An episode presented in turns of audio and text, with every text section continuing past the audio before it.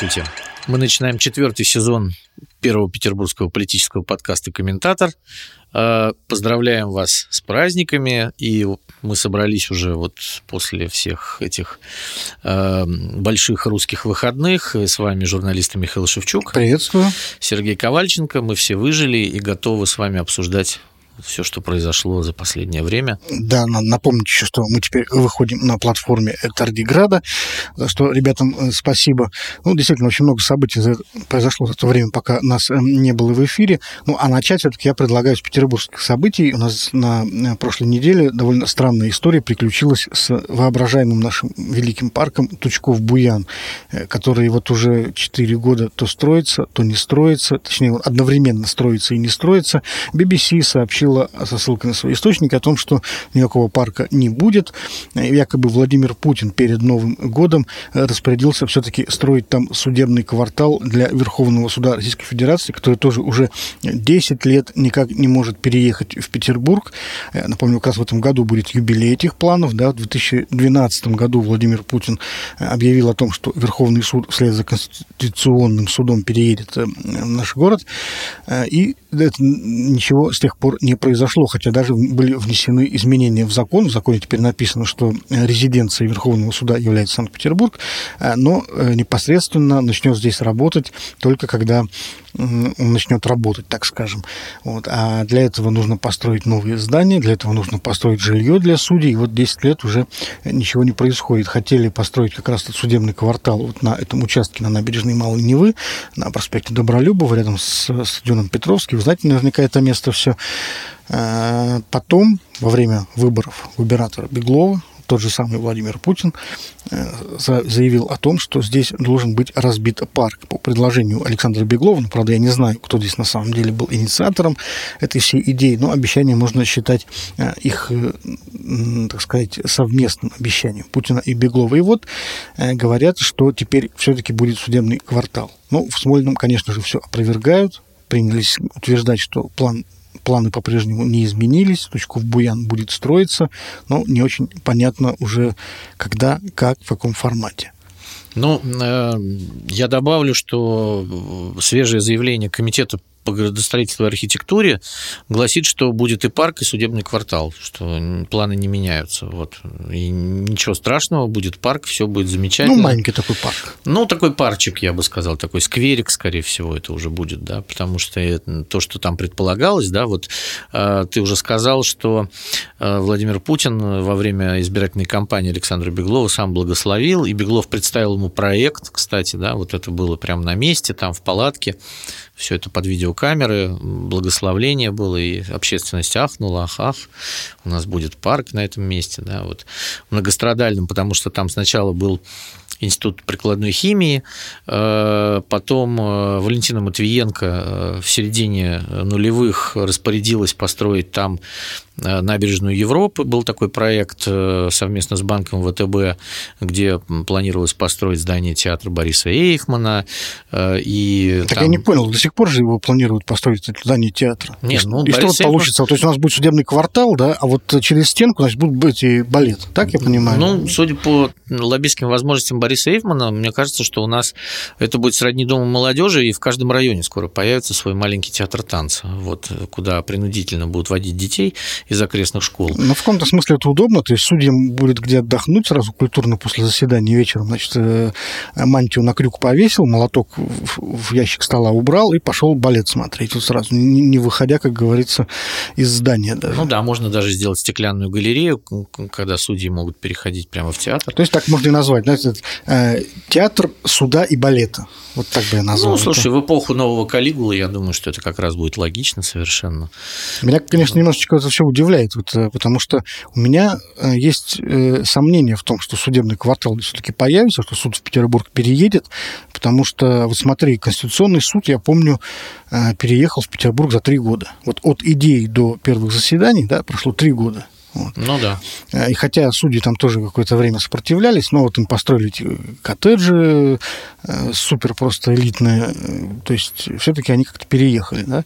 А судьи Верховного суда, насколько я понимаю, вообще не горят желанием переезжать в Петербург. И вот за 10 лет, за 10 лет все-таки хоть что-то должно было произойти на эту тему. Если вот так долго все это продолжается, и до сих пор еще ведутся там какие-то дискуссии по поводу того же жилья, э, есть ощущение, что это все вот э, превращается в такую притчу, да, про Хаджуна Средина, Падишаха и Осла. То есть все ждут, когда вот наконец эта идея рассосется сама собой, и, потому что, ну, зачем вот суду переезжать в Петербург? Не очень понятно. Да и на самом деле непонятно, зачем было переезжать в Петербург и Конституционному суду, потому что аппарат суда э, все равно сидит в Москве, и большая часть работы происходит там. Здесь это только вот ритуальные заседания. Но, видишь, проблема в том, что это разные суды, и Верховный суд заседает каждый день и по многу. Там уже много всяких происходит мероприятий. Со всей страны люди оспаривают решения судов, едет огромное количество юристов. Э, там аппарат э, в разы больше, чем у КС, поэтому придется построить еще и квартал. Говорят, что на Охте собираются, вот где гостиница Охтинская, в этом районе строить квартал для э, аппарата, сотрудников аппарата суда. Но, правда, до, до этого предполагалось, что он будет на, Смолин, на Смолинской набережной, где должны были построить музей блокады сначала.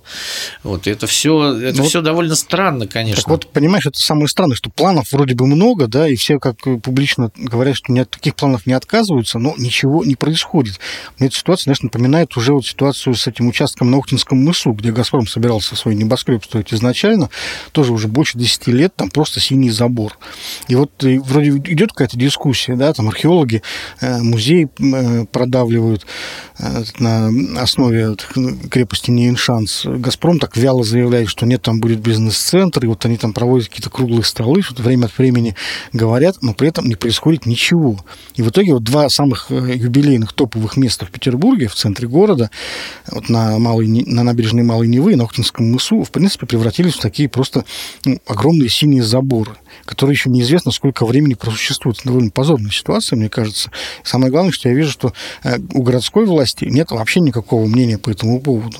Ну, смотри, там, значит, Фонтанка сделала сюжет, Э, по поводу Тучкова Буяна, и они уже показали, что здания начинают строиться. То есть они полетали дроном над этим местом, и там уже начинают строиться и здания для Бориса Эйхмана и для судов. Вот поэтому процесс пошел. Ну, смотри, года два-три его будут строить. Потом процесс переезда тоже займет ну, еще года два, наверное. Там ну, уже, займет, да. Там уже неизвестно, кто у нас будет президентом, какая будет ситуация. Вот. И этот забор будет стоять. Этот забор может простоять еще 10 лет спокойно совершенно. Вот как эта яма у московского вокзала, если кто помнит, да, вот она, сколько, сколько ей было? Лет 20, наверное, она была. Нет, она где-то примерно с 96 по 2008 просуществовала. Ну, там, да. Все-таки 12, да, примерно? Да, ну, и потом немало. стали строить вот этот магазин-галерея, который, может быть, снесут под строительство вокзала все-таки для высокоскоростной магистрали, если она когда-нибудь будет Которая, в свою очередь, тоже сейчас тормозится. Мы помним, что на последней пресс-конференции мы говорили об этом. Владимир Путин без энтузиазма отнесся к этому проекту. Насколько я понимаю, что высокоскоростная магистраль была тоже частью э, проекта по переезду сюда, да, для того, чтобы все эти юристы и просители могли ездить, собственно быстро, говоря, сюда да, быстро. Вот. А теперь он говорит, что вот, ну, может быть, и не надо никакой магистрали, потому что... И самолеты и, летают. Самолеты летают. И Сапсан, при... Да, и да. вот, э, понимаешь, какая-то э, странная ситуация. Вот все эти мегапроекты объявленные, они никуда не двигаются. Вот. Вот что плохо. Меня еще забавляет позиция Смольного, потому что в данном случае получается, что с ними вообще никто не советуется. То есть вот явочным порядком от BBC, да, как в советское время, да, мы узнаем о том, что не будет никакого парка, да, а там будет э, вот это вот э, непонятный квартал, э, поэтому, в общем, а как же городские власти? Вот, вот если, если в этой цепочке наш Смольный, вот как я СКК вспоминаю, да, когда э, разрушили СКК, и вице-губернатор Максим Соколов говорит, там, ну, не в курсе были. То есть они вообще в курсе, что там происходит. Что-то строят, да, что-то отказываются от чего-то строить. И вот пресс-служба Смольного тоже явно в своих комментариях э, Мечется. выказывает неосведомленность. Вот, насколько я понимаю, они просто не, не знают, что там в Москве, решат с этими участками. И это, конечно, много говорит о городской власти, то есть, которая, в общем, полностью охвачена каким-то параличом, регион вот, и не участвует, по большому счету, в развитии города. И если э, у, так сказать, главного, единственного избирателя нашего губернатора, то есть у президента, нет времени, например, разбираться с какими-то городскими проектами, то с ними никто не будет разбираться. Там, ну, забор и забор, там, как вот посмотрим. Да, Все... и самое главное, что они будут молчать до последнего, да, и только после того, как будет озвучена позиция Москвы, Смольный проснется и скажет, ах, да. А мы так и хотели. Да, да, да, вот так и было, собственно. Чего вы ждали-то? Да, вот президент захотел, и все. Ну вот я хочу сказать, что вот этот паралич воли, он очень хорошо проявляется и в других аспектах, я бы сказал, в бытовых аспектах жизни города. Потому что вот сейчас, последние недели, мы видим, что э, сразу несколько крупных проблем у горожан возникли. Это, во-первых, конечно, пресловутый снег, сугробы эти несчастные, которые э, продолжают лежать э, на обочинах дорог. А во-вторых, мусорная реформа, вот, которая у нас стартовала как-то очень неудачно и привела, в общем-то, к коллапсу. И как будто бы до этого нет никакого особенного дела никому. Вот. Ну, снег, я хочу сказать справедливости ради, Э, убирается, мне кажется, в этом году чуть лучше, чем, допустим, в снегопады года избрания. Вот Александр Беглов, он э, там с лопатой бегал лично и обещал всем раздать, там, э, чтобы все махали чиновники. Вот. Но, с другой стороны, снегопады в этом году совсем не такие. А сейчас смотришь, на дороги вроде бы как основные расчищены, но при этом на обочинах лежат эти снежные хребты, которые занимают практически целую полосу. Да? Двухполосная дорога превращается в однополосную, трехполосная в двухполосную, соответственно, трафик замедляется, создается гораздо больше аварийно опасных и возникают пробки, и поэтому ухудшается общая транспортная ситуация, несмотря на то, что вроде бы вот что-то там почистили. Это мы еще не говорим про дворы и тротуары, да, потому что я вот шел сейчас к станции метро, Э, Ломоносовской, и там просто можно э, кататься на коньках и по дороге, и по огромному пространству, которое... И вот люди просто вот на ветру, они так э, смещаются в сторону метро, потому что если начать двигать ногами по-серьезному, то можно просто упасть и сломать себе что-нибудь. Ну, кстати, и... довольно много в городе обращений в больницу вот на высокий уровень травматизма, хотя официальные чиновники нам заявляют о том, что травматизм гораздо ниже в этом году, чем во все предыдущие предыдущие годы. Ну, не знаю, что именно они считают, количество обращений в больнице или все-таки количество именно госпитализаций. Ну, тут, видишь, тоже непонятно, потому что если смотреть по там, тому, что публикуется в интернете, в соцсетях, то довольно много всяких э, обращений. Даже я видел Э, крики лоялистов, которые э, предлагали значит, объявить недоверие главам районов, потому что вот они ходят и видят этот ужас, когда люди падают. Вот. Я не понимаю, почему каждый год одно и то же почему у нас каждый год не хватает уборочной техники, нам говорят. Хотя вот только что, буквально вот в декабре, Александр Беглов нам заявлял, что город полностью готов к зиме, он все проверил, техники хватает, людей хватает, всего хватает. В чем проблема? Проблема, мне кажется, в том, что э, система уборки города так устроена, что он никогда не будет убран. Э, примерно шесть разных ведомств отвечают за уборку. То есть э, за крупные магистрали отвечает э, комитет по благоустройству, э, за э, районные улицы отвечает районная администрация, за крыши домов отвечает комитет по ЖКХ, значит, за мосты отвечает э, совсем другое ведомство, там какая-то федеральная служба. И в городе, вот мы считали в свое время, шесть разных ведомств отвечают за, э, за дворы, по-моему, отвечают муниципалы, у которых мизерное финансирование, поэтому по, дворах сейчас можно, по дворам сейчас можно ездить только на джипах в Петербурге в основном. Вот. И, и вот эта вот ситуация, пока не будет какой-то единой системы уборки, и причем не, как всегда, о, давайте сконцентрируем это в Смольном. Вот. И будем вот этот вот огромный мегаполис, 5,5 миллионный, убирать из одного места. То есть вот будем из желтого домика смотреть, как его убирают. Но, к сожалению, э, так не получится, потому что если брать примеры а, там, э, соседних э, стран и областей даже, то э, когда муниципалам отданы большие полномочия по уборке, то все эти города убираются лучше. Ну, у нас скоро вообще не будет никаких муниципалов, вот, вот, вот, поэтому, вот. поэтому некому будет, отдавать полномочия. Да, будет только хуже, потому что все это будет продолжаться, и самое главное, что никто не заинтересован в реформировании вот этой уборки Петербурга, потому что, видимо, есть люди, которые с разными интересами приходят на эти должности от разных э, финансово-промышленных групп. Э, уборка города – это огромные деньги, это закупка реагентов, это закупка техники. И, кстати, это работа техники, потому что, если вы заметили, то вот эти вот самосвалы, которые вывозят снег, это тоже, это, это же аренда, там ежедневная, просто космическая аренда. Вот. И все это, конечно, я думаю, что вот кому-то выгодно это. И просто, ну, опять же, вот мы упираемся в то, что у Александра Беглова один избиратель, а у тех людей, которые ходят по улицам, у них... Вообще нет избирателей. У них, у них вообще нет, нет, да, они э, либо не ходят, не ходят, либо перестали участвовать, либо они уже понимают, что это участие бесполезно, и власть, она живет как-то параллельно, э, а мы живем в других мирах, вот, а в Москве все-таки столица, и надо как-то показывать, что это витрина, поэтому ее более-менее убирают. А тут, ну, как бы наступит весна, ну и бог с ним. Вот такая вот история. Мусор. Вдруг неожиданно, понимаешь, никогда не было такой проблемы. Я не помню, чтобы скапливались такие горы мусора во дворах, вот у контейнеров. Не помню ни разу, хотя я живу здесь практически всю жизнь. Ну, вот, да. э, стартовала экологическая реформа, так называемая. Э, мусорная. Перед, мусорная реформа, да, который, в рамках которой передали все полномочия по уборке мусора единому оператору. Невский, Вывозу. Невский экологический оператор, да. Э, ничего почему-то не выгорело. Вот.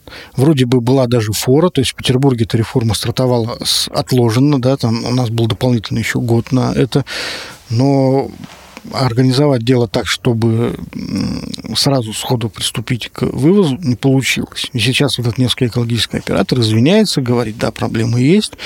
Э, чиновники там пытаются какие-то административные дела э, возбуждать, штрафовать.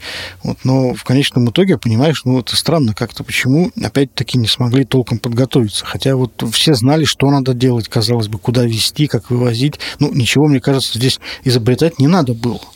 Ну, здесь просто вопрос в том, что, в принципе, э, в городе худо-бедно эта система работала до этого, да, и ты правильно сказал, что мы не видели таких э, страшных каких-то гор мусора, потому что э, там э, управляющие компании сами заключали договора с организациями, которые вывозят мусор, они, собственно, и вывозили его на площадках, там его трамбовали дворники, а потом нужно было сделать так, чтобы, опять же, вот из единого центра и один оператор это делал. Э, значит, этот оператор э, близок к банку ВТБ, который сейчас в городе у нас получает самые жирные подряды. Вот, не будем перечислять, уже говорили 300 раз про это. И вот теперь, значит, э, банку ВТБ достался у нас вывоз мусора. И, соответственно, вот вся реформа, знаешь, это вот как пенсионная реформа, ее называют реформой. На самом деле это просто повышение возраста. А здесь просто поменяли организацию, которая его вывозит, этот мусор. Причем реформой можно было бы назвать, там, с 1 января петербуржцы сортируют мусор. Все.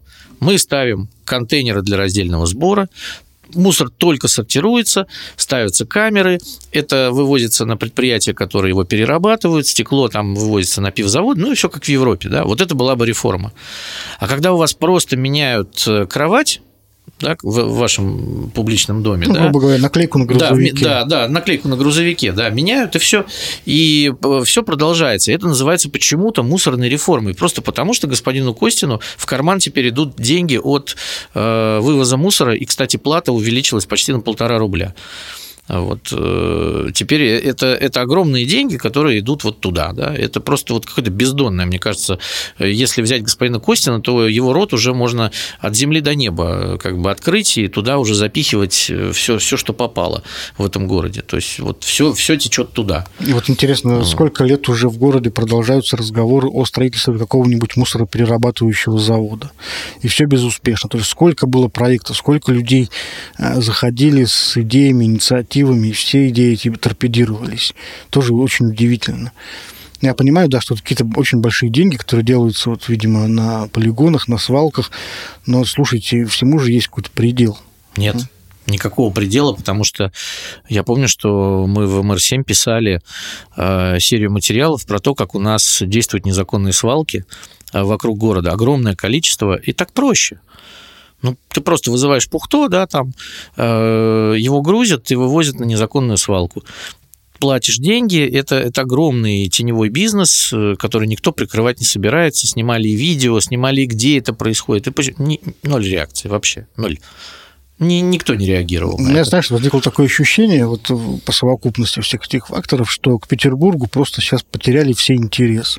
И федеральные власти, и региональные, там, ну, видимо, может быть, пандемия, там не до того, денег нет, но интереса никакого нет к развитию города. По инерции что-то еще продолжается, вот этот многострадальный проект широтной магистрали, который вроде как все-таки планируется, вот, вроде как вот э, собираются строить новый мост э, через Неву, да, там какие-то точечные проекты давно задуманы, они еще иногда подают признаки жизни. Но в целом атмосфера в городе э, совершенно не прорывна, упадническая не развивающаяся, да. застойная атмосфера, то есть как будто бы люди начинают уже жить по инерции, знаешь, как вот обитатели хрущевок, и вот им, их интересует только вот, там, день прожить, грубо говоря.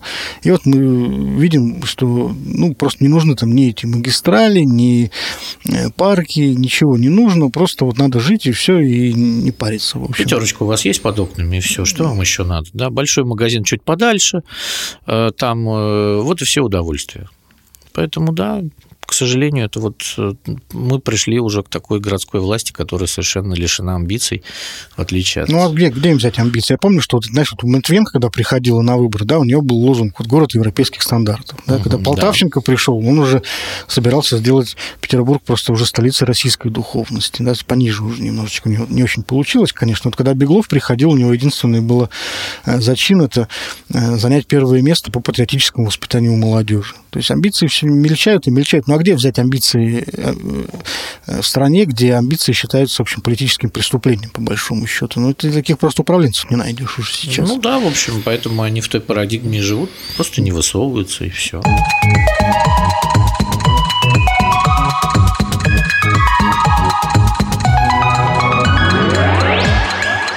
Ну, давай все-таки тогда перейдем э, в те области, где амбиции еще существуют, и происходят э, события, которые по-настоящему, видимо, имеют значение и волнуют и россиян, и власти.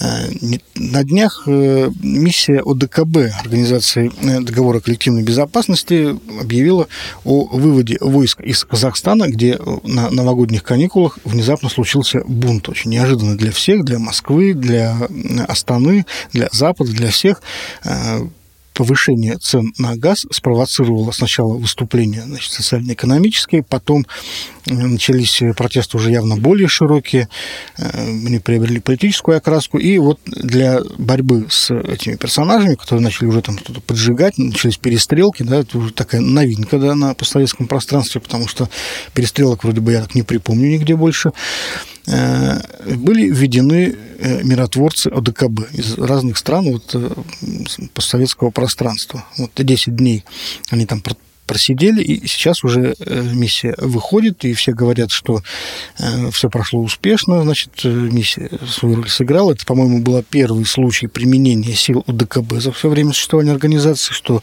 мне кажется, важно отметить. Это такой почин. То есть организация, которая в свое время создавалась, видимо, как некий аналог тоже НАТО, военного альянса, аналог, может быть, Варшавского договора в каком-то смысле, она вот сыграла все-таки какую-то роль наконец-то. Вот. До этого она, в общем, оставалась довольно бумажной. Э, роль этих э, казахстанских протестов в итоге, мы что-то вообще поняли из них? Мне показалось, что ничего не поняли.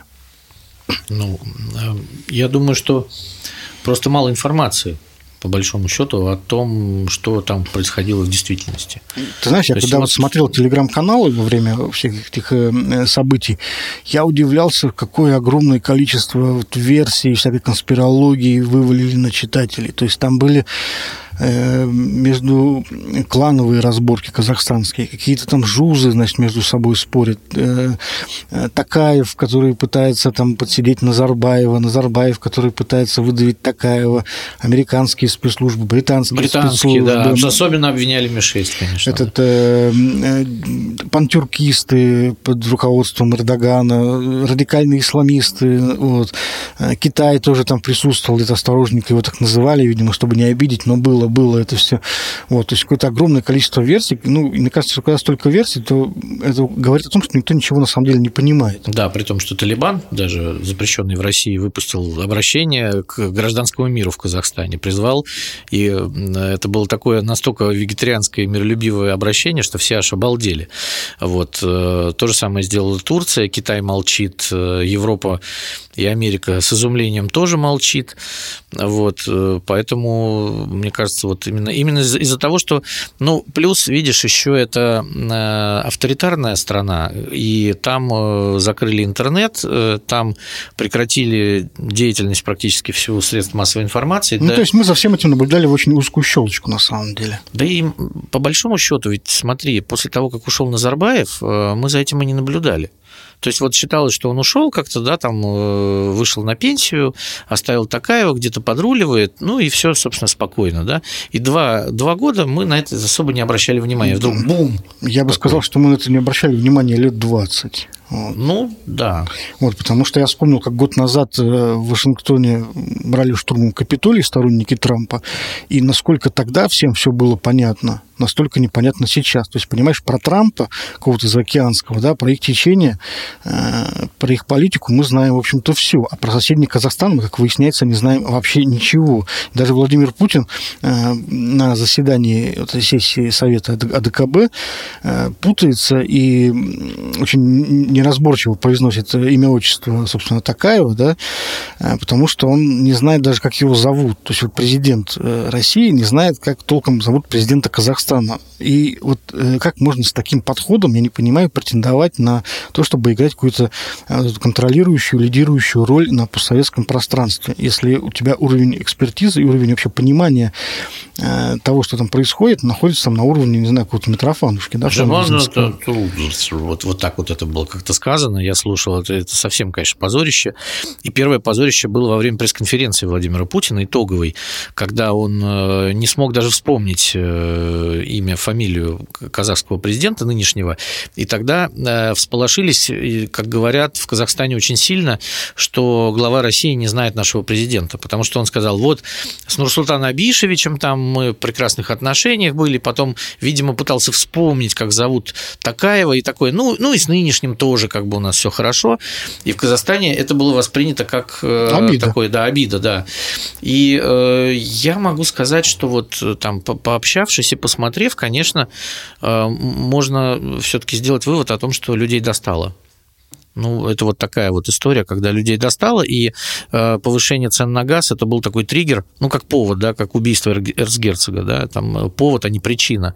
То есть вот это вот щелкнуло, и, и уже, наверное, многолетняя накопившаяся э, вот эта вот история, она просто рванула. Ну, видишь, вот и Путин, и Такаев, они оба говорят о том, что террористы международные. Террористы Майданные технологии, да, конечно вот, же, да, да. Ну, мне кажется, это такая рефлекторная немного вот mm-hmm. реакция. Как вот у Запада, знаешь, рефлекторная была реакция, тут же заявить, что вот это мирные протесты, которые э, значит, подавляют авторитарный режим, так и у наших тоже такой вот рефлекс немедленно заявить о международных каких-то там э, засланцах, э, которые мутят воду, значит, и что-то там пытаются сделать. Но недостаток всех этих теорий, он в том, что никак не удается не показать, собственно говоря, этих международных террористов, ни одного, да, негодяев, да, не понять, какая у них мотивация, собственно говоря. То есть это такая уже как бы получается, что они все это делают из хулиганских побуждений. То есть, в принципе, я готов, там, допустим, согласиться с тем, что э, ситуации воспользовались какие-то политические силы внутри Казахстана, может быть,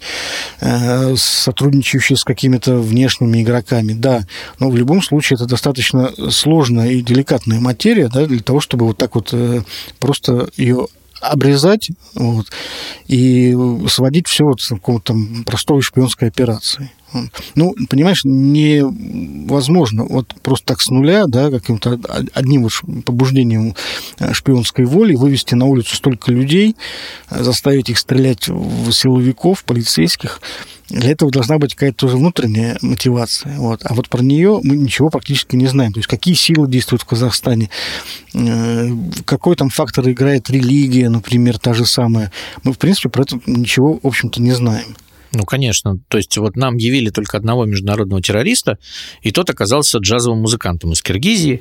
И, ну, Я, кстати, да. очень удивился, оказывается, в Киргизии есть джазовые музыканты. Ну, видишь, есть. И да, и после того, как в Бишкеке была огромная демонстрация около казахского посольства, куда пришел э, руководитель э, местного КГБ, вот после этого э, в Казахстане был отпущен этот джазовый музыкант с извинениями и отправлен домой. То есть вот это, кстати, к э, вопросу о том, как у нас Россия в Беларуси своих граждан защищает, да.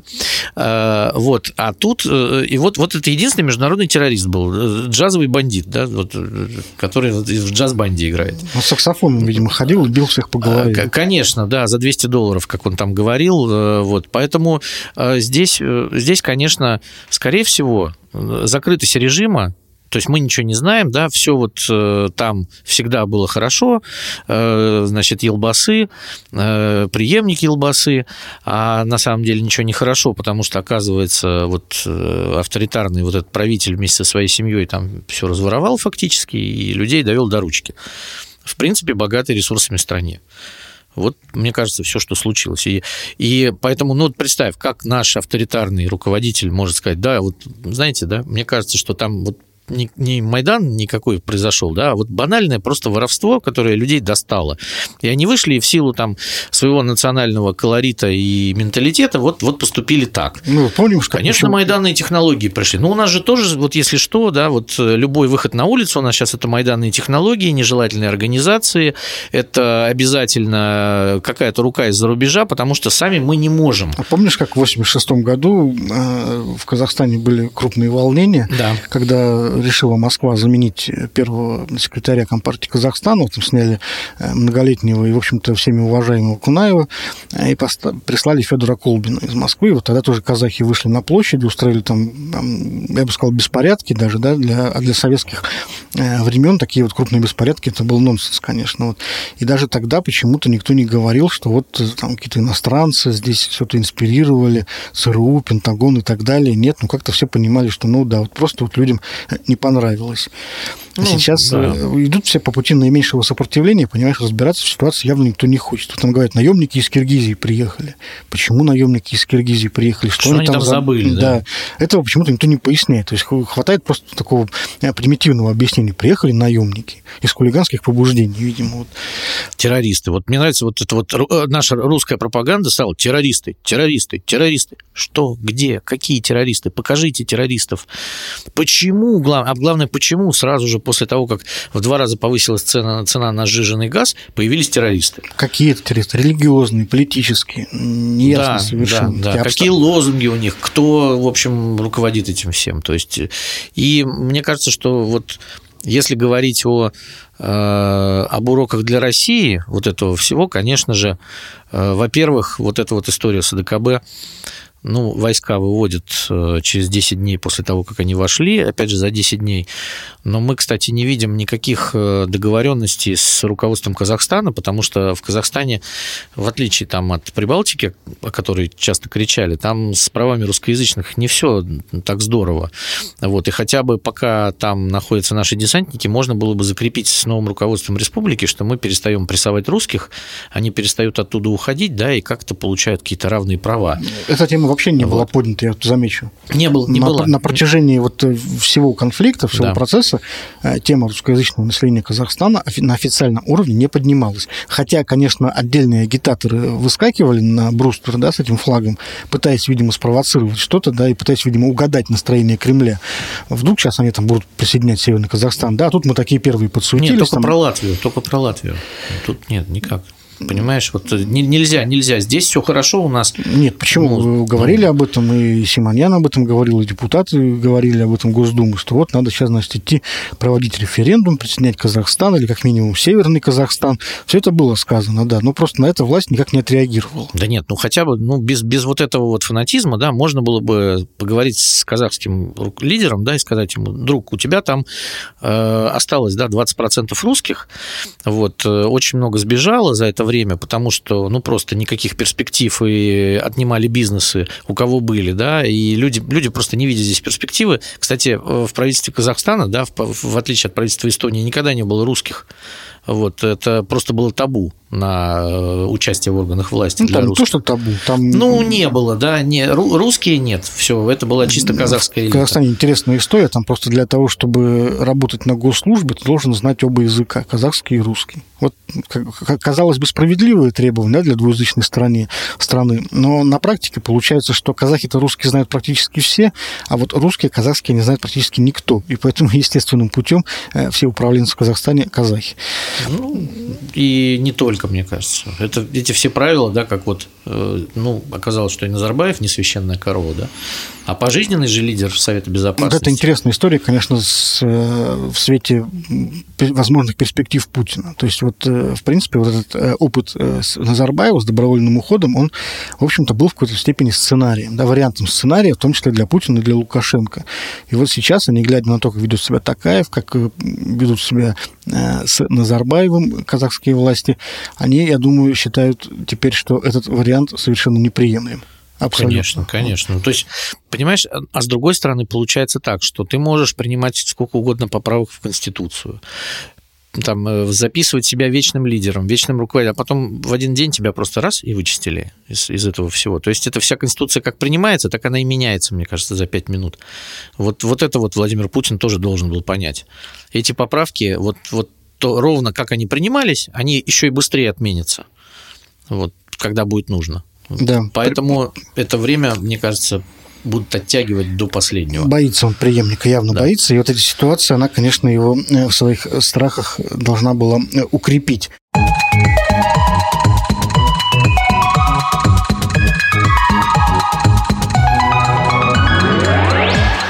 Теперь давай перейдем все-таки к еще одному а, интересному острому конфликту. Россия и США а, приступили к очередному раунду выяснения отношений после вот этого декабрьского а, ультиматума, который Москва выдвинула НАТО и Вашингтону. Мы помним, что потребовали российские руководители от НАТО отказаться от расширения НАТО дальнейшего, имея в виду в первую очередь Украину и Грузию, отказаться от размещения каких-то войск в Восточной Европе, вблизи российских границ, и взять на себя еще там несколько гарантий по обеспечению безопасности США. При этом э, сами э, россияне не собирались ничего предлагать взамен. И вот несколько встреч уже прошло по поводу этого ультиматума.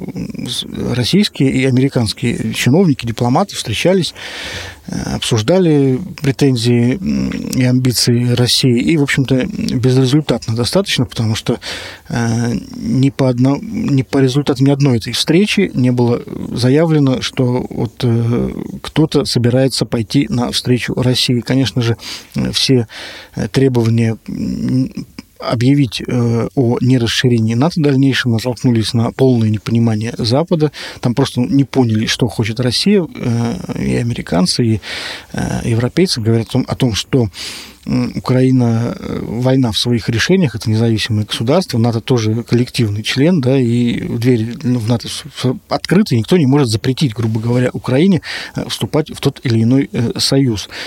Наши дипломаты после всех этих встреч констатировали, что они вроде как донесли до НАТО свою позицию, но понимания никакого не встретили. То есть, грубо говоря, никто им ничего положительного не сказал. То есть ситуация такая довольно странная получается. То есть, ну, вроде как вот они э, поговорили, вот вроде как а, все объяснили, и это хорошо, вот, но нас, к сожалению, послали. Как бы нас разводит руками замминистра иностранных дел э, Сергей Рябков, который вот во всем этом принимал участие. То есть, и что дальше, не очень понятно. Так было понятно, что нас пошлют еще до начала всех этих переговоров, потому что и Вашингтон, и союзники Америки по НАТО говорили, что для них эти условия, которые выставила Россия, неприемлемы. Ну, и... в принципе, любые односторонние условия, да, наверное, это, неприемлемы. Это да. был действительно ультиматум, как бы, если по-простому, то Россия хочет возвращаться к Ялтинско-Потсдамской системе, которая возникла после Второй мировой войны, и фактически разделить мир, да, вот типа вы не лезете к нам здесь, то есть вот наше влияние на постсоветском пространстве – незыблемо, да, а мы не лезем к вам туда. Вот, вот у вас и там. Вот мне, знаешь, интересно в данном случае отношение к э, народам. Вот и Лавров в одном из выступлений назвал э, вообще вот расширение НАТО, как он выразился, э, проектом по освоению бесхозных территорий, которые остались бесхозными после ухода оттуда Советского Союза. То есть, понимаешь, вот огромное количество стран, где живут вообще живые люди, да, народы, у которых есть там своя государственность, правительство, очень богатая история, замечу, да, в которой социалистический период занимает не так уж много места. Всего да? 70, а для некоторых и меньше 70 лет. Меньше, конечно, меньше 50. Меньше 50. Вот. Да. И вот э, Лавров как бы говорит о них как о бесхозных территориях. Вот. Это какое-то оскорбление, знаешь, это просто такой, Да, довольно хамский э, такой тезис, вот, и, знаешь, вот напоминает мне такой помещичий взгляд, вот, то есть вот помещик, знаешь, который вот э, недоумевает по поводу того, что вот крестьяне куда-то разбежались, вот, и вот он хочет, чтобы они вернулись. Вот. И когда он говорит про бесхозные территории, это как бы очень трудно понять иначе, кроме как э, озвучивание планов по возвращению хозяина. Да? Вот он считает, что вот у чехов, румын, там, болгар должен быть вот хозяин, вот, и, и, и вот как бы... Э, и своего суверенитета у них нет, и, а есть Москва добрая, да, добрый барин, который вот и, это Да, все, и как да. бы их хозяином должна быть Россия почему-то вот исторически. Даже если мы, понимаешь, в э, так сказать, парадигме вот патриотической будем говорить о том, что э, сейчас там хозяевами, допустим, этих стран являются там США, да, тебе любой, в принципе, национал-патриот об этом расскажет, то даже в этом случае люди все равно вольны выбирать себе хозяина, если мы уж об этом говорим. И совершенно точно вот они как бы Москву в этом качестве видеть не хотят. Вот. Почему-то. Почему-то, да. Почему-то. Почему-то они нас не любят. Вот. Э, очень странное, поэтому вот, знаешь, вот великий дипломат Лавров вот, э, каждый раз вот рубит какую-то такую правду матку, вот, которая становится только хуже, и всем хочется только бежать и укреплять эту безопасность. Не, ну... Вот Рябков говорит, э, если США сейчас не пойдет навстречу России, а он говорит, что только Россия и США в Европе являются игроками. Да, да вообще в мире. Вот два игрока есть. Двое вот. в комнате, я и Ленин. Все. Да? Вот. И вот если типа США сейчас не согласится там на что-то, то возникнут большие проблемы для всего для всеобщей европейской безопасности. Я не понимаю, как это можно трактовать иначе как угрозу. Вот. Да. И получается такая сама, э, сама, накачка. Самосбывающееся пророчество. Да? То есть э, чем больше э, Россия начинает угрожать безопасности Европы, тем больше Европа хочет эту безопасность, наоборот, защитить и укрепить. Да. А они для этого в НАТО и вступали, собственно говоря, все эти восточноевропейские страны. И сейчас они как бы только видят подтверждение того, что 20 лет назад они все правильно сделали. Да. Вот. Тогда не очень ясно, зачем, собственно говоря, все это. Если вот люди заранее понимают, что их пошлют и ничего положительного им не скажут. Для чего? Слушай, это напоминает какую-то истерику, потому что Рябков, например, на пресс-конференции меня еще поразил. Он сказал, что если американцы не примут наши предложения, да, вот мы устали уже говорить с ними, да, то мы разместим ракеты на Кубе и Венесуэле. Привет. Да, то есть вот уже от европейской безопасности мы перешли к там цирконы наши полетят уже в, в Каракас, да.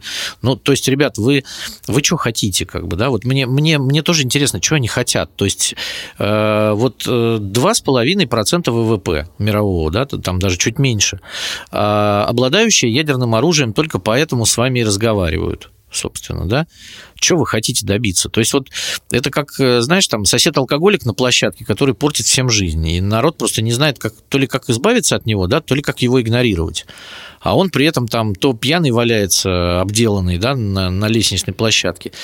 Вот. Но выселить его никак не получается, а э, разговаривать с ним уже бесполезно, потому что он неадекватен. Вот мне это напоминает эту нашу чудесную дипломатию. Вот, то, то мы вам в Европе создадим проблемы, то мы вам там создадим проблемы. То есть такое ощущение, что пацаны из 90-х как бы, да, пришли на дипломатические должности и приехали на стрелку к, как они думают, пацанам из Штатов. Да, и сейчас они будут тут вот э, правила устраивать. Да, пальцевать. Но видишь, э, позиция Штатов тоже, например, не очень понятна. Как я уже тут в прошлом выпуске говорил, я так и не понял, с чего они взяли, что Россия собирается вторгаться в Украину. Э, ну, то есть даже в России, мне кажется, это никому не, не очевидно. Вот э, эта подготовка, вот она как-то была неожиданно объявлена. И с тех пор, понимаешь, что возникает какой-то блеф с обеих сторон. Э, при том, что на самом игровом столе пока ничего не происходит, да, но люди вот вокруг этой Украины спорят со страшной силой. Хотя все понимают, что и там без всякого Путина до вступления Украины в НАТО еще чрезвычайно далеко, чрезвычайно.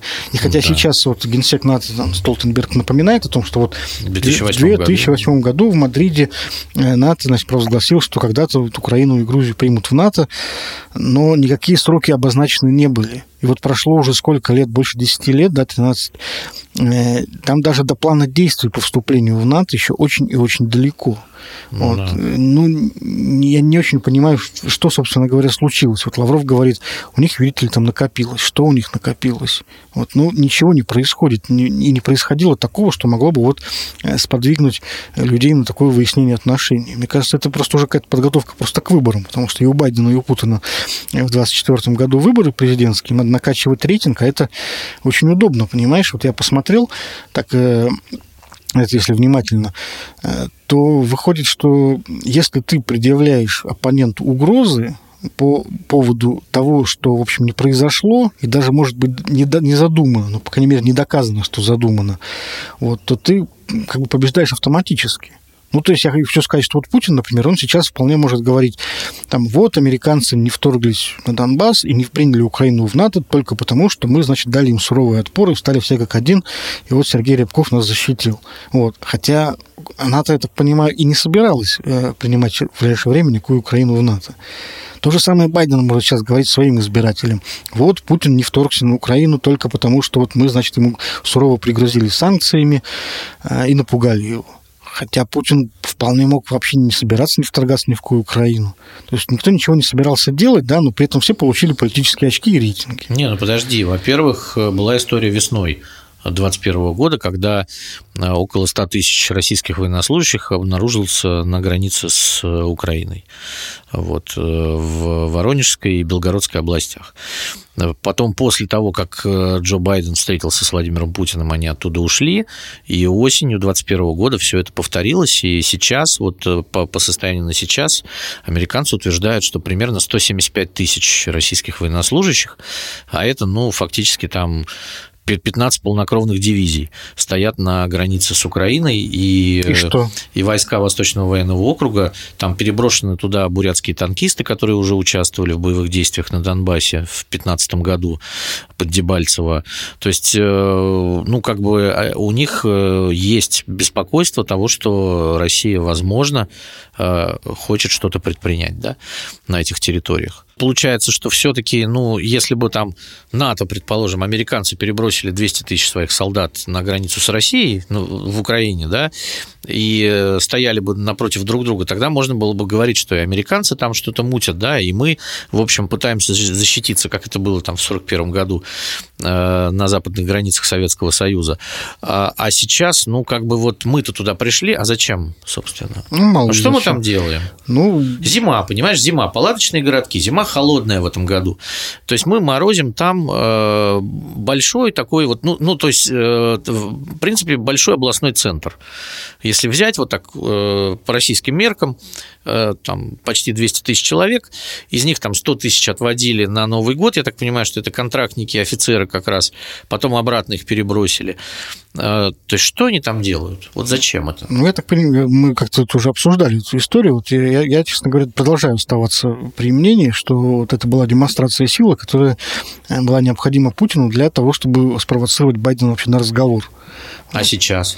Опять? Что сейчас? А сейчас, понимаешь, сам факт того, что э, делегации разговаривают, что Москва разговаривает с Вашингтоном, даже при том, что их посылают, это уже очень большой успех, это уже разговор. И чем более бессмысленные и неисполнимые требования выдвигает Россия, тем дольше этот разговор будет продолжаться. Ну, ну так им же сказали уже, что, ребят, ваши требования неприемлемы. А, а это не важно. Важен процесс, важен разговор, понимаешь? Это как вот на рынке, понимаешь, торг важен. Не важна покупка сама, да? Ну, на сегодняшний день разговор окончен уже. Теребков сказал, что мы уже ну, устали ну, ну, от того, что наши предложения не принимаются. Вот ну, мы Сереж, что-то как цирконы повезем в Венесуэлу. Он кокетничает. Вот, конечно же, они будут разговаривать, и, конечно же, все они э, в другое время, в, друг, э, в других эпизодах, и российские, и американские делегаты говорили о том, что, э, наоборот, значит, встреча продолжится, и об этом было сказано, об этом значит, есть договоренности. Встреча продолжится, конечно. Вот, они, наши будут, конечно, продолжать кокетничать и говорить, что, ах, нас никто не понимает, но, тем не менее, с огромным огромным удовольствием будут продолжать общаться, им это нужно, это, в общем-то, успех дипломатии. Просто вот сам факт разговора. Угу, да, от того, что Рябков дал пресс-конференцию огневую, обрушив и так некрепкий российский рубль и пославший к черту наш фондовый рынок. Потому что... Это пад... вообще никого не волнует, я понимаю, как бы, да, но... К, к тому, что факт. падает рубль, мы уже привыкли давно, он регулярно довольно падает, ну, вот, да. и всех это все, всех, всех это устраивает, вот. Э, так что я считаю, что вот эта история продолжает, э, становится просто похожей на такое там, бесконечное какое-то пережевывание. Вот, и чем дольше оно будет пережевываться, тем, в общем-то, выгоднее всем. Вот в идеале это должно продолжаться вот еще три года, э, чтобы оба президента благополучно переизбрались там у себя в странах. Вот То такая вот... Пора строить город такой на границе Украины, чтобы военные хотя бы не мерзли каждую зиму там. Ну, может быть, да, почему бы нет, собственно говоря. Что-то такое постоянное, там, с печками вот, включить. да.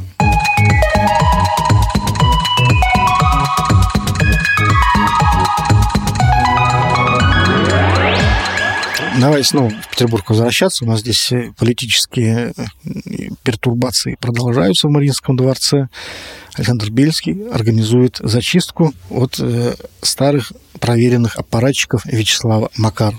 Да, мы продолжаем вот этот сериал, который начался у нас э, в начале 2021 года. Э, Макарова уже окончательно выдавливают его людей. И непонятно, кстати, на что он рассчитывал, потому что э, сейчас э, убирают его знаменитую Алену Кукушкину, завхоза Мариинского дворца, убирают начальницу пресс-службы Елену Гаврищук, которая как раз придумала знаменитую фразу про пылесос турбулентности, и очень много огневых, э, так сказать, вот этих вот горбылей, которые произносил с трибуны, и не только Вячеслав Макаров. Убирают, говорят, многих бывших бывших депутатов, которых он пристроил в аппарат после выборов неудачных. Ну и, в общем, а что он ждал-то, по большому счету? То есть победитель получает все, и э, если Макаров рассчитывал на то, что он как-то вот э, через своих людей будет влиять на что-то в Мариинском дворце, то он, в общем, и сам в свое время провел такую зачистку аппарата, и все и вся от, как он считал, людей предыдущего спикера. Поэтому в данном случае, мне кажется, сериал э, с таким концом э, предсказуемым. Как а вот как ты думаешь, Мариинскому дворце станет интереснее после этого или нет? Вот ты уже упомянул здесь, да, перлы, которые там рожала Елена Гаврищук, э, глава пресс-службы при Макарове но все-таки это было то, что можно было заметить. Это то, то на чем можно было там да, посмеяться, вот, обсудить это, эти пылесосы турбулентности, генетические коды и прочее. А сейчас что мы получим? Просто какую-то очередную пресную барышню, которая будет э, э, описывать действительность там, бюрократическими канцеляризмами или вот как? Ну, скорее всего, да. Я думаю, что просто там все подходит к логическому концу. Вот другое дело, что если рассматривать там, э, многие говорят, что вот Александр Бельский, у него есть какие-то амбиции, но пока вот эти амбиции как-то не, не, не выстреливают совершенно. Все идет в русле губернатора, он там таскается за ним по мероприятиям, он заставляет депутатов вскакивать посреди вопросов, если приходит э, губернатор в ЗАГС. А, обсуждение э, всех, всего практически свелось к одобрению всего того, что приходит из Смольного, то есть на самом деле там уже все наступило. Вот зима такая. В общем, хороним Мариинский дворец, по сути, как источник чего-то интересного, каких-то новостей. Да, все уже. Мариинский дворец, на самом деле, это вот э, комитет Смольного по работе с э, парламентом и вице-губернатором Александром Бельским. Вот. Ну, вот удивительно, что, конечно, Вячеслав Макаров при всей такой вроде бы власти не сумел обеспечить себе вообще никакого тыла после отступления. То есть никаких людей он сохранить, похоже, не, не может. Не может, не может. Но и э, я думаю, что не потому, что он не, не хочет, да, а потому что это невозможно. Э, любой новый начальник, который пришел таким образом, зачистит э, прошлых. И когда э, Макаров на конференции «Единой России» в конце декабря назвал Константина Гриневича, нового начальника аппарата ЗАГСа, идиотом, да, ну, было понятно, что будет реакция. И на этом, кстати, мероприятии не присутствовал Александр Бельский. Вот. И Макаров предчувствовал, видимо, что в начале года начнется чистка уже, потому что идет проверка КСП как расходовалась смета парламента при Макарове. То есть все это все идет своим чередом на самом деле. И ничего, ничего тут уже не поделаешь. Все. Тут можно только как бы расслабиться, получить удовольствие и понять, что ты уже, ну, как бы здесь упавший товарищ. Вот. Можно в Москве, конечно, попытаться сделать какую-то карьеру, но все-таки депутат Госдумы, первый заместитель руководителя фракции «Единая Россия». Где-то там, да, наверное, надо и сосредоточить свои лоббистские усилия, а здесь уже вряд ли что-то удастся. Ясно. Аминь. Аминь. Аминь.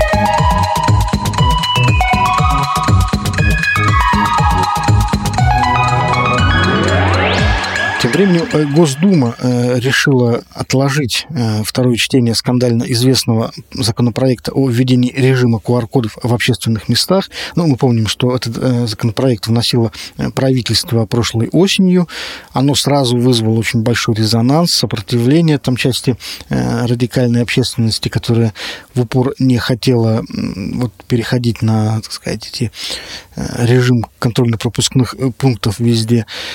В декабре, тем не менее, депутаты Госдумы одобрили в первом чтении э, эту инициативу, э, но оговорились, что в дальнейшем ее будут принимать только при условии там, каких-то корректировок значительных. И вообще-то предполагалось, что уже с 1 февраля начнет этот режим действовать. Э, в общественных местах можно будет появляться только при наличии QR-кода о вакцинации или о медотводе. Уже ПЦР-тест даже должны были работать. И вот сначала источники в Госдуме, потом депутаты вроде Сергея Миронова стали говорить о том, что вот, кажется, отложат этот законопроект на неопределенный срок. И потом уже вот вице-премьер Татьяна Голикова об этом же самом э, заговорила. И, насколько я понимаю, э, главная идея в том, что Кремль не хочет будить народное недовольство. Вот, то есть в этом все дело, насколько я могу судить. Слушай, ну мы имеем дело с феноменом появления новой активной политической силы, это вот э, противники вакцинации QR-кодов, которые заявили о себе в 2021 году, да, когда началась массовая вакцинация с начала года, да, и вот в конце года мы видели вот этот апофеоз, когда собирались подписи э, с требованием отставки правительства, лично Голиковой, и когда э, вот этот вот телеграм-канал Вячеслава Володина, который мы уже обсуждали, там почти миллион было реплик, и эти люди, они дожали, да, они же продолжали вот я видел в соцсетях после первого чтения депутаты, которые выступали за, у них почти у всех в соцсетях продолжалась вот эта жуткая волна негатива под любым постом, да, там пишет человек про это или не про это совершенно, или поздравляет людей с Новым годом, у него просто полотно, требуем от вас отказаться от позиции по QR-кодам. То есть Э, вот эти люди, они очень активно отстаивали свою позицию. То есть можно как угодно к этому относиться, но они, в общем, дело свое довели до конца. Удивительно. Вот оно гражданское общество, не правда ли? Вот оно, да. Вот, э... И заметь, что гражданское общество не демократическое совершенно. Нет, вот, нет, а оно как наоборот. раз ультраконсервативное, радикальное, я бы сказал. Вот, правое. Вот И это. ядерный электорат, я так понимаю, Владимира Путина, с которым ссориться никто не хочет. Для властей критика справа оказывается, в общем, гораздо страшнее и опаснее, чем критика слева. И они четко ее воспринимают. Да, потому Видишь, что как? Значит, именно здесь они видят опасность для себя. Вот, то есть, если кто-то их может смести, они считают, да, так получается. Конечно. То есть, они понимают, что их опора э, в один момент может стать их врагами а други, другой опоры у них нет, поэтому своих э, вот этих вот людей злить никто не будет. Конечно. Тебе не показалось, что вот э, они действительно не собирались еще с декабря принимать на самом деле этот законопроект, а просто вот дожидались, когда наконец ситуация сама по себе там как-то выровняется. Вот посмотри, в январе, у нас в начале января э, кривая заболеваемости значительно поползла вниз. Ну, правда, в последние пару дней она снова подскочила, но тем не менее. Ну, Владимир Путин сказал на прошлой неделе, что ждите Ждите, через две недели у нас будет огромный всплеск омикрона, который до нас дойдет. И заболеваемость действительно пошла вверх очень быстро. И я могу сказать так, что вот, например, я видел, как это происходит в Калининградской области. Регион перешел на QR-коды э, в середине октября 2021 года. На сегодняшний день заболеваемость у них упала почти в 3,5 раза. Ну, вот, вот там, там не купишь булки без QR-кода, то есть вот ты подойдешь, все, то есть э, там везде его проверят, все как зайчики ходят с... И даже в продуктовых магазинах? Ну да, даже в булочной у тебя спросят, да, QR-код. Удивительно, потому что вот в Петербурге, я не знаю, слушатели, наверное, со мной сейчас а, или поспорят, или согласятся, но вот я в первые дни января, когда вот у нас да, включили этот режим, а, с некоторым удивлением столкнулся с тем, что этот режим практически не соблюдается никем. Да никем есть, он не соблюдается, кроме Макдональдса. Я только в Макдональдсе видел, что он соблюдается. То есть вот я захожу в торговый центр, да, на входе в торговый центр меня не спрашивают никаких кодов, я могу ходить по магазинам, спокойно заходить в них. А, в половине магазинов вообще не спрашивают кода. А, в части магазинов, так, знаешь, интересуются для галочки, видимо, говорят, у вас есть там код? Есть там, ну и слава богу. И в оставшихся там незначительном количестве магазинов а, код почему-то спрашивают на кассе при покупке, что кажется вот, пол... глупость какая-то, на мой взгляд. Когда человек дошел до финала уже, да, его надо сначала отсекать, а не там он уже походил. Да, то есть я, я, я могу ходить, да, всех заражать, в случае чего, да, но почему-то вот купить только не могу. Вот, ну, вот как-то глупо, вот, на мой взгляд. И э, когда я стал спрашивать тоже людей, вот, э, поделиться просить их личным опытом, они э, рассказывали совершенно там противоречивые вещи, то есть у всех свои собственные наблюдения.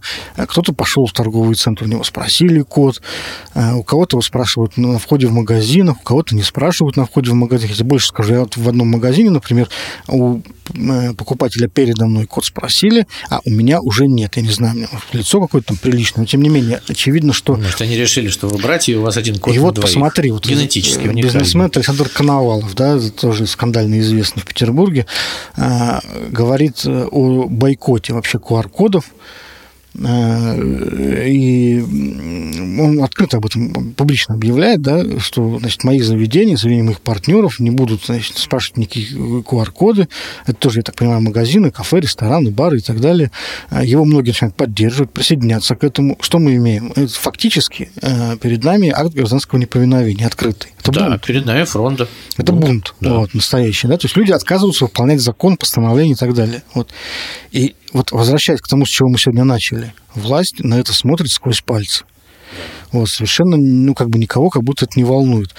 Вот, я, э, знаешь, вот ты говоришь про Калининград, я спрашивал у друзей, там, например, в Белгородской области или в Москве, там все гораздо более жестко. Вот. Из людей там есть воля какая-то политическая. Вот. В Петербурге ее, очевидно, нет совершенно от слова совсем. Вот. И нет никаких инструкций, нет никаких там рычагов, и потому что, видимо, сама власть э, как бы внутренне э, согласна с тем, что это QR-коды полная фигня, вводить их не надо, и требовать их ни с кого тоже э, не надо. Вот как-то так я это вижу. Может, уже нет никакого Смольного? Ну, правда, тут, тут вот что мы не обсудим из петербургских тем, у нас получается, что там какая-то вот везде паралич и с мусором, и с точковым буяном, и с кваркадами. То есть они где-то вообще могут э, как-то показать, что мы власть? Или нет, уже все? Ну, может быть, они считают, что после того, как э, разгромлен Вячеслав Макаров и задушена вся там непарламентская оппозиция, показывать, кто здесь власть, просто некому. Нет нужды, надобности а, нет. Ну, все свои уже остались. А все остальные конечно. уже как бы там так сидят и там по барабану, в общем, что там с ними будет. Вот. Ну, правда, что, да. Похоронщики больше заработают, в конце вот, концов. Видишь, Навальный сидит, да, если бы, например, Алексей Навальный сейчас там не сидел, вот он взял бы и выступил публично с критикой, да, с такой, что вот в Смольном Александр Беглов не может ввести там режим QR-кода, тут бы они, я думаю, забегали сразу. Ну, вот, конечно. Просто ну, со страшной силой. Вот, но поскольку как бы критиковать некому, можно расслабиться. Да, то есть живем на расслабоне. У нас 2022 год начинается на расслабоне, так же, как и 2021, в принципе, только еще более расслабленный. Да, только, к сожалению, эта расслабленность, как показывает практика, ведет только к ухудшению, к негативу и к разваливанию того, что еще осталось. Ну и на этом, наверное, надо будет на наш очередной э, выпуск, первый э, в этом году, э, завершать. Время наше подходит к концу. Еще раз напоминаю, подписывайтесь на нас в соцсетях, на всех подкаст-платформах мы присутствуем. Всего доброго. Еще раз с праздниками. С вами были Сергей Ковальченко и Михаил Шевчук. Пока. До свидания.